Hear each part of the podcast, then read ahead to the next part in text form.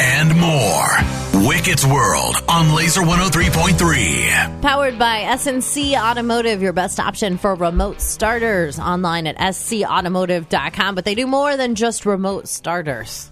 yeah, they do. They definitely do. Mm-hmm. All right, so I'm going to try to get through five basketball games in a couple of minutes here. We begin with, well, ladies first. Number four, Iowa. That's right. They're the fourth ranked team in the country. They beat Southern yesterday in their opener 87 to 34. The great Caitlin Clark had 20. Clark's going to have seen about all kinds of defense here. Nothing's really going to be new for her. Clark, pull up jumper. Caitlin Clark's different.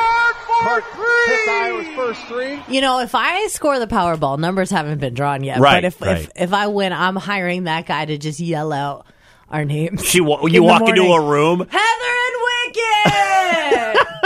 He's going to be in here for the rest of the year. Uh, if you want to see the great Caitlin Clark play, the product of West Des Moines Dowling Catholic, uh, they're playing Evansville Thursday, but then they've got Drake at the Knapp Center here in downtown Des Moines. That's on Sunday at 2 o'clock. Iowa comes to play against Drake. If you uh, want to see her, if, I mean, she is fantastic. She's Steph Curry. She scores from all over. Had 20 last night in the win. Ashley Joens, the other All American.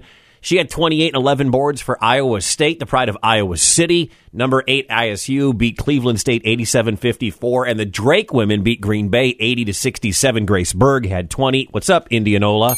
Uh, over on the men's side, Iowa State beat IUPUI 88 to 39. St. Bonaventure transfer Jaren Holmes had 23.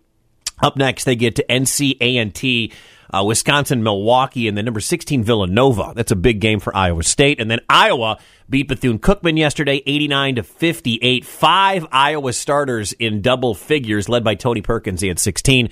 NC State and Seton Hall next. Drake, by the way, opens their season against IUPUI tomorrow at the Knapp Center. So big day. All four teams in action. All five teams in action won yesterday, and then the the Bulldogs, who are the favorite in the Missouri Valley Conference, they will start tomorrow.